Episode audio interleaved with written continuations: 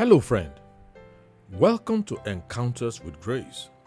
My name is Paul Rotwer, and I will be your regular host on this program every Sunday morning at 7 a.m. 10 minutes uh, of encounters with the grace of God through the teaching of the Word of God. I invite you to tune in every Sunday to have a life transforming experience with the Word of God's grace and His mighty power through the knowledge of our Savior Jesus Christ. Invite your friends and family to join you to listen in.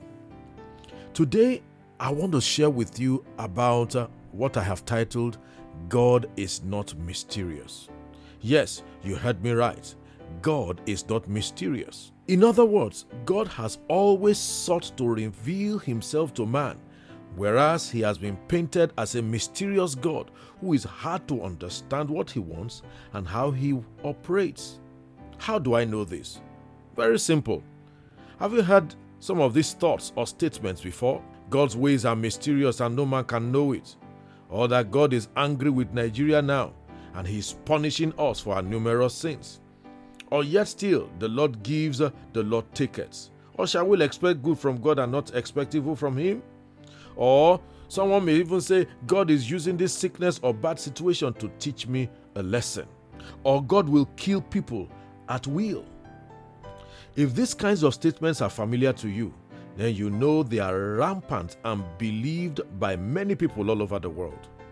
Unfortunately, these are either complete lies or half truths. They have dictated to many people how to relate with God.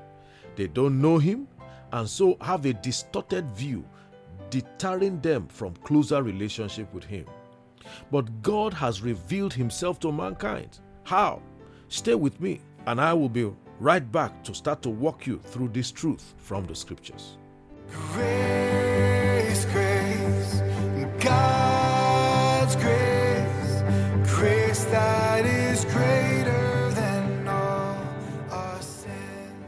Welcome back. Hebrews chapter 8, verse 11 tells us about the new covenant that God has promised. And part of the articles and expectations of that covenant is that people will no longer teach every man his neighbor and every man his brother, saying, Know the Lord, for all shall know him. In other words, God desires to reveal himself. Now, see what God says he wants us to know about him. In Jeremiah chapter 9, verse 24, it says that God wants us to boast in the fact that uh, he we know him as the Lord that exercises loving kindness, judgment, and righteousness in the earth. He says, For in these things I delight, says the Lord.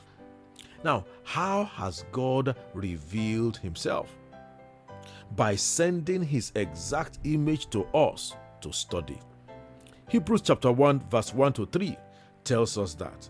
He says, God, having spoken in former times in fragmentary and various fashions to our forefathers by the prophets, has in this last day spoken to us by a Son, whom he appointed to be the head of everything, and through him he also made the universe. He is the reflection of God's glory and the exact likeness of his being. Obviously, the Son the Bible is referring to is Jesus Christ.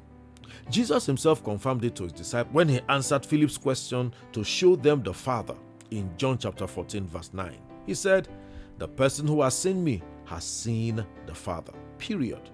This means that when you read from Genesis to Malachi, it is not all that they wrote about God individually that reflected God fully. It means some of their writings, if not properly studied, can give us a wrong picture of God. They wrote based on how much they knew, fragmented and varied. So take note of those words when you read them next time. This also means that not all acts recorded as being from God originated from Him. Men have fought wars in the name of defending God. Because of wrong teachings, hatred runs rampant in the world, stemming from wrong information about God. Now, Jesus is the one and only explanation of God on the earth today. He is the express image or imprint of the invisible God.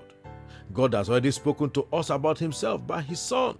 Jesus said, No man has seen God at any time except the Son who proceeded from him. So, Jesus proceeded from God, and as the express image of God, he reflects the exact ways and in his entirety everything you need to know about God his person, his character, his disposition or nature. This means Jesus showed us exactly what God's plan towards us was and is through the way he acted and related with men while he was on earth. When Jesus related to God as Father, it shows that he wants man to also relate to God as Father. When Jesus forgave, it shows the reflection of God as one who forgives. When we see Jesus heal the sick, it means God wants us well. Take, for example, some people believe that God can be angry with us and punish us for our sins. Jesus never demonstrated that. Instead, he forgave us our sins every time he, he had the opportunity to forgive. First John chapter 2 verse 2 says Jesus himself is the payment for our sins and not only for our sins but also for the sins of the whole world. No wonder 2 Corinthians 5 verse 19 says it was God personally present in Christ, reconciling and restoring the world to favor with Himself, not counting up and holding against men their trespasses, but doing what? Canceling them. What has He done? He has cancelled them. Therefore, God can no longer be counting our sins against us now and punish us for them. So, what has He done? He has judged our sins on Jesus and He has sent us forgiveness. Dear friend, you no longer have any excuse whatsoever for not knowing God. Jesus is the exact image of God, so look no further. In closing, let me read 1 John chapter 5 verse 20. It says, "And we know that the Son of God is come and has given us an understanding that we may know him that is true, and we are in him that is true, even in his Son Jesus Christ." This is the true God and eternal life. What you don't see in Jesus, you cannot see in God. It is sure not the reflection of God, for Jesus says, I and the Father are one. Hallelujah. Praise God. Let me stop here today and I'll continue next week uh, um, with another gospel truth in your encounters with grace. Please, if you have any question or comment, or you want us to pray with you, and do not hesitate to reach me through the number that will be given to you shortly. I will be glad to receive them and to respond to you. You can send SMS, and WhatsApp messages also. And until I come your way again next week, Sunday, 7 a.m., same time on this station, City FM 105.1. Keep living in the joyful atmosphere of grace. Thank you for listening to this broadcast, and we hope you have been blessed by it.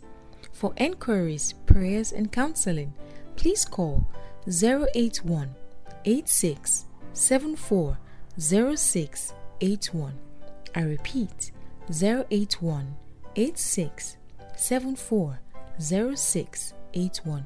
or visit www.kingsviewchurch.org and you can join us by 9 a.m. every Sunday for our worship service at Kingsview Church, number 2 Akiwumi Street, off Casino Bus Stop, Alagomeji, Yaba, Lagos. God bless you. Grace, grace.